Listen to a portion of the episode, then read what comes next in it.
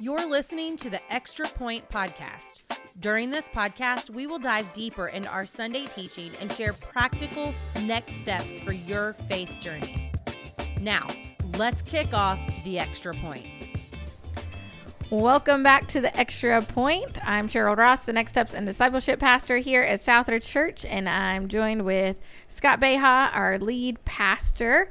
And we just kicked off a brand new teaching series on Sunday. So tell us a little bit about what the series is about, what we can expect over the next eight or however many weeks. Yeah, so the new series is called Inception, and the series title came from um, the definition of the word inception, which actually means um, it's an act or process or instance of beginning. And so in this series, what we're doing is going back to the beginning, um, back to Genesis 1 um, through 11, which is arguably the 11 of the most difficult passages in all of the Bible to make sense of because there's very little agreement among people on exactly um, what they're all about. I mean, I think on the large points, which is the points that we're trying to focus on, there's great agreement, but then it's some of the other stuff. And like I think it's unfortunate that these 11 chapters get um, kind of taken up by some of the arguments and disagreements, and we miss some of the really most important parts um, of them as you know, everyone wants to debate whether it's young Earth or old Earth, or whether Genesis 1 was about the material creation of the earth, or whether it was talking about something totally different. And, like, in all of those arguments, the thing that always gets missed is, like, these very key points, like we pointed out on Sunday, like, you know, perhaps we don't need to focus on how it happened, but the fact that it did happen, who was behind all of it.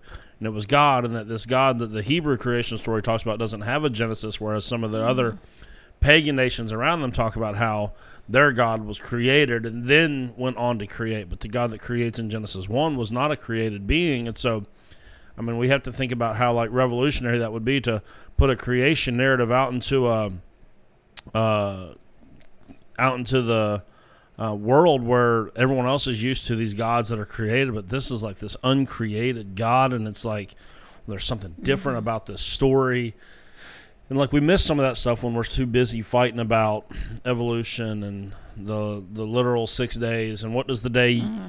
the word day really mean mm-hmm. and it's it's just it's sad that we get caught up in those sorts of things and miss it and so that's what we're going to be doing in the inception series is looking at genesis 1 to 11 because really the better we understand the foundation of humanity in in its inception mm-hmm. the better we understand our purpose in life. Because at the end of the day, um, we want what we're teaching here at Southridge to inform the way that we live our lives and not just so the way we have more head knowledge.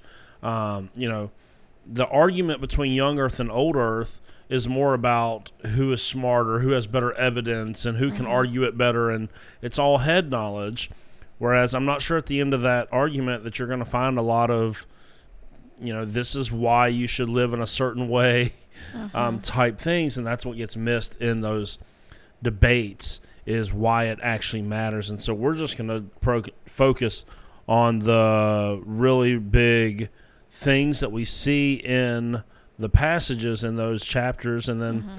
there's some that maybe as I teach you'll disagree with some of uh, the things that I that I have to say about it, but I, I promise we'll agree on the really big things because I know already like some people you know when, when we say, hey, let's not focus on whether or not this is talking about a young Earth or an old Earth, that mm-hmm. already makes people really uncomfortable.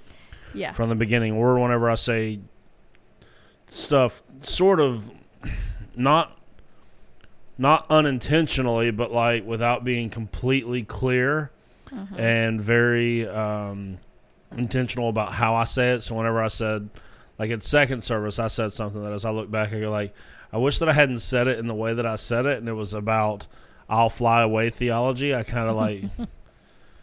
I didn't say it with enough, uh, respect as what I should mm-hmm. for people that believe that way, but that's always something that really like frustrates people um, when they're like, "Oh, this is what I've heard since I was little," and mm-hmm. I'm like, "Well, that's what I've heard since I was little as well." But The more that I study the Bible, the more that I listen to people that study the Bible for a living, the more that I'm convinced that we've we've really made Christianity, the end of Christianity, something really different than what the Bible even speaks to. And so there will be things in this series, especially, I mean, we're talking about like Genesis 2 this week. Like, I'm already reading through it and I go, like, man, there's so much of this. There might be more disagreement about Genesis 2 than there is about Genesis one because a lot of people can't figure out why there is a Genesis 2. If we already did the creation narrative, why does Genesis 2 come in and almost redo the creation narrative, but in a totally different order? Mm-hmm. Like, man comes first and then it says the animals and then they said there's no vegetation but then the man but the vegetation was supposed to be before the man and like so what in the world is going on in that mm-hmm. passage there has to be something other being said mm-hmm. to us that maybe doesn't have so much to do with the mechanism of creation but maybe says more about God's relationship to humanity. And then you get into the fall of humankind and mm-hmm. Genesis 3 and a talking snake. And and then the curse for the snake is that it has to slither on its belly. But we already know that that's what snakes do anyway. So what in the world was going on with the snake? And like Could have looked different before. it could have been different and it's all this stuff it's like Yeah. because none of us were eyewitnesses to it and all we have is this ancient text to go like well Mm-hmm. that we really have to focus on the really broad things like okay there's this flood thing that's going to come up in this like this is a strange story Mm-hmm. some people think a global flood some think a local flood some Mm-hmm. think a you know a theoretical flood of, of sorts that okay like and all of these people like agree on really large strokes of what the text is saying, but then the literality of it or how mm-hmm. literal they take it is all different. And so, like, how do we wrestle with that? How do we wrestle with things like the Nephilim in G- Genesis 6, where some people think that they're giants and some people think that they're demons? And Yeah. it, it is the craziest 11 chapters in all of the scriptures. Mm-hmm. And then ending up with the Tower of Babel. And it's like, of course, we can't build a tower up to heaven, but yet that's what these people thought. And God knows that they can't do it. So why did God intervene? Yeah. The whole thing is so bizarre. Mm-hmm. And so if we try to get, you know, down to all these like little minuscule things, I think we miss the point of what all of this is saying mm-hmm. about humanity, our relationship to God, our relationship to creation, our relationship to each other, and ultimately the plan that God has for each and every one of our mm-hmm. lives. Those are the things that matter a lot more than some of these other things that we like to argue about. Absolutely. So, speaking on purpose and, and our purpose for our lives, one of the things that you said in leading up to the purpose aspect that I thought was really great and just a really good reminder for all of us As you said you were saying, you know, God forms it and then he fills it. And Yeah. if he forms it, he wants to fill it. And you related that to us. And um, let's talk about that for a little bit. Yeah, so I mean, th- this is something I never even really saw until this round of studying Genesis, and I've been studying Genesis since I was a kid. Um, that the first three days of creation um, are are dealing with these forms of things, and then the next three are filling those three things. So the the next three are directly related to the first three. So you have light being formed in day one, but yet it's not set into the sun, moon, and stars and these things that are lights or whatnot um, at that point. And so he forms it and then he fills it out in um, day four of the creation narrative.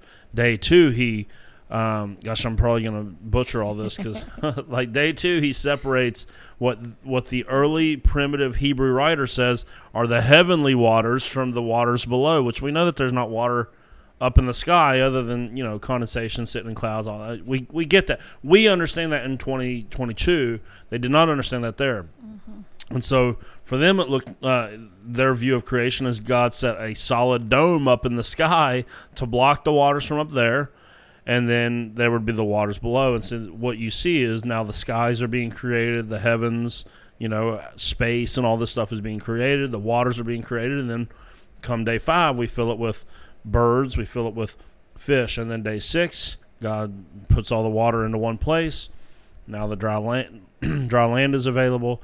On day six, he fills it with vegetation. Well, he fills it with vegetation on day three, but then fills it with um, humanity and animals on day six. So he fills or he forms it first, and then he fills it. And so that's it, it's an interesting thought to understand how the six days of creation relate to one another, but what what does all of that matter to us? And this is where I think we get off track by focused on the wrong things. Mm-hmm. And so all week long, as I'm studying that, all I kept hearing was like, if He forms it, then then He fills it, right? And so if God forms us, then He wants to fill us, mm-hmm. and and that means that like every single person that's ever been conceived um, if God forms you the way that it says in Psalm 139, like He knit me together in my mother's womb, like if He forms me, He ultimately intends to fill me with all of the things uh, that He has prepared for me. So He He wants to fill me with His Spirit first and foremost, the way it's His Spirit living within me, and then He wants to fill me with purpose and passion and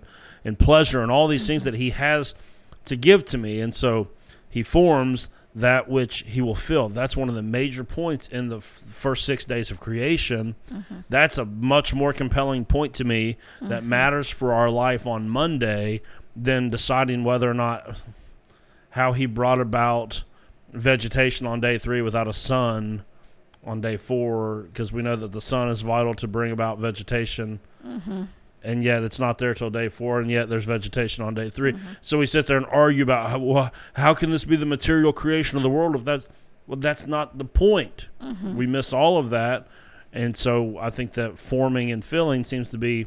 And actually, I'm, I've, I've got about six or seven books that I'm reading for this series as we work through it, and every single one of them, though they might disagree on some of the other aspects of the chapters, they all agree that there is a forming and filling happening in the mm-hmm. first six days of creation. And so that's what it means for you is he if he forms you he ultimately plans to fill you. So that means he has a plan for your life. You're not made accidentally. You're not made to just try to go find your own way. Like ultimately the one who formed you fills you with everything that you need for a rich and satisfying life.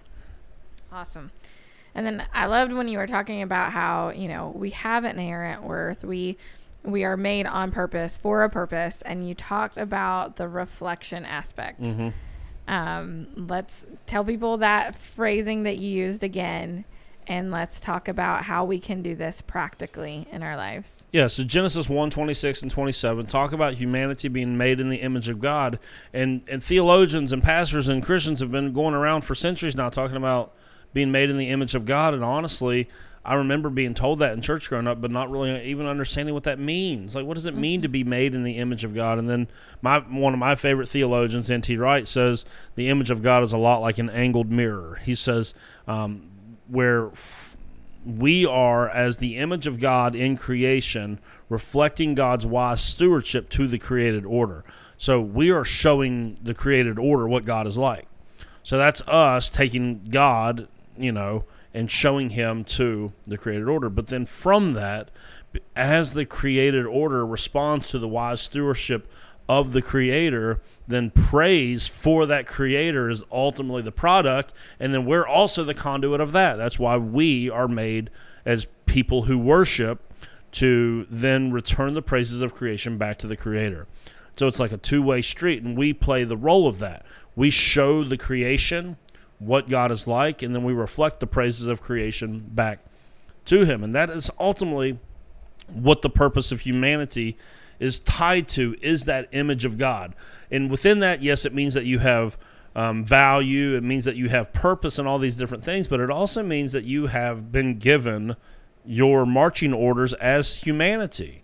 Um, and so, and th- this is where we get so off course with the Bible and why we shrink the Bible down to some little tiny thing that has to do with our sin and how we you know get our sins forgiven so we can go to heaven. We shrink all of that down to something that we can understand because we don't want to sit here and wrestle with the implications of the imago dei the image of god in us which is a lot more than just like hey stop sinning so you can go to heaven. It's more like hey go and show the creation what God is like. And through that, clearly God does not sin. There's no evil within him. So we go and we act justly and we go and act with love and kindness and charity and we go and act with bravery and all these things that are the essence of who God is. We go and live those out. And clearly that, that leads us away from a life of mm-hmm. sin.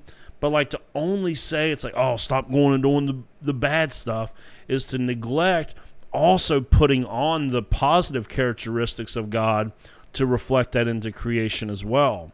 And so, like, we kind of whittle down scripture to make it all just about sin rather than total restoration, total recreation of the created order.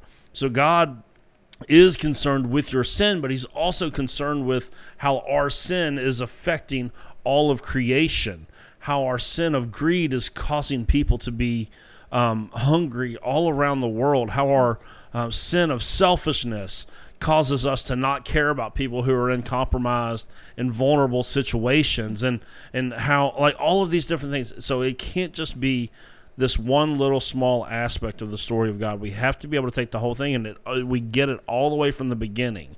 But when we don't understand the imago dei and, and the divine vocation that comes along with the image of God in us then we shrink Christianity down to something that we can easily understand and we get really focused on learning how to be good moral people and then focus on the morality of everyone else rather than actually living up to our God-given purpose. Like being image bearers of God in this way is what it means to be genuinely human. People who reject God yes they are they are choosing their sin but they're also it's a rejection of their God given purpose. That's what's actually happening. When we choose our own way, it is a rejection of our God given purpose to not act as the Creator would act in creation. That's great. So, now at the very beginning, you talked about how we have to remember as we're reading through the Bible that the Bible was written for us and not just to us. And you gave a few different things for us to kind of focus on as we go through this. And um, let's talk about that for a little bit so we keep that in mind, not just through this series, but all the time as we read yeah. the Bible and begin to interpret it and figure out how to apply it to our lives. What are those things that we need to think about and look at? Yeah, th- this interpretive principle will become most obvious in our next series whenever we start going to the, the book of Revelation and we start talking about end times mm-hmm. or whatever you want to label all that as that's the easiest way to see this point of that the Bible was written for us and not to us. Um, is like when we go to the book of Revelation, we go, okay, the reason why people have gotten so many goofy ideas about what the book of revelation actually has to say like when when there's a part in the book of revelation and the exact verse and chapter is escaping me but there's a part where i think there's a bunch of locusts in a pit or mm. something like that. Well there's been interpretations of that that those um, are probably apache helicopters right? So that those are apache helicopters and this has to do with some big battle that's going to go on in the world. Well just imagine being John sitting on the Isle of Patmos and you're writing a letter to the persecuted church in um, the at the in the seven churches of Asia, where you know that they are losing their life, they're losing their businesses, they can't afford to, um, you know, pay for food for their kids, and all of this stuff. All of this is happening. And then we go and read John's writings, and, and, and we go, wow, that's neat. He's warning these people about Apache helicopters in the first century. It's like that's what happens when we don't realize that we are not the original audience, but we are a secondary audience to the written text. So, the letter to First Corinthians is not written to us. It's written to the church in Corinth. So therefore, it can't say something to us that it did not originally say to them. So the same thing comes by way of interpretation with Genesis we cannot say Genesis is somehow dealing with something now that it wasn't dealing with then. Mm-hmm. And so I would say that it's it's more likely that Genesis 1 and 2 are not dealing so much with science because we know how science has changed over the the amount of time that people have been living. And I don't mean like, oh, you can't trust science. I'm just saying no, let's just be honest like before before we realized that the Earth was or the the universe was expanding, there was something called the steady state theory that they thought or, that that everything had just always been just the way that it was or whatever. Well, then they found a new thing and they said, "Oh no, never mind. It was all it's now it's always been expanding." And so that's the new thing. And if 200 years from now they find something different, that's why God doesn't appeal to us based on science. Science and Christianity are not at odds with one another, even though there's always been that war you know, that people have tried to make on Christianity or science one way or another. But it's like it doesn't seem to me like God is talking about science in Genesis one because of the primitive things that we see happening. Like when He says, "All right," in Genesis three or in the the second day of creation, God put a solid dome up in the sky to hold back. No, of course we know that that's not scientifically correct. So God's not teaching science there. Mm-hmm. This is a Hebrew writer through the power of the Holy Spirit trying to write into a way that a primitive culture can understand that something is happening that's bringing order into all of this chaos. Mm-hmm. That makes more sense to me than saying that Genesis 1 is definitely, without a shadow of a doubt, the material creation of the universe. Mm-hmm. I'm not saying that it doesn't say that. I'm just saying I think that it requires more conversation than just, oh no, Genesis 1 is definitely about the material creation of the universe. If that's the case, then I, I have some questions that need answered. And people like me who would say, I don't know if that's what it's really about. Here's what we're not saying. We're not saying God's not the one that created it all. Mm-hmm. I still believe God is the one who, who created absolutely everything. Mm-hmm. As as uh, I believe it's Colossians says, it's it was all created through Jesus. I'm not denying any of that. I'm just saying, what if Genesis 1 isn't about that? What if Right. Genesis 1 is about something else? And what if it was just for God? He goes, It's so obvious I'm the one that created everything. I didn't feel like I needed to hold your hand and walk you through how I did it. Right. It you know, it just seems very obvious to me that like I didn't need to tell you that. And so maybe the starting point of the Bible is something other than material creation.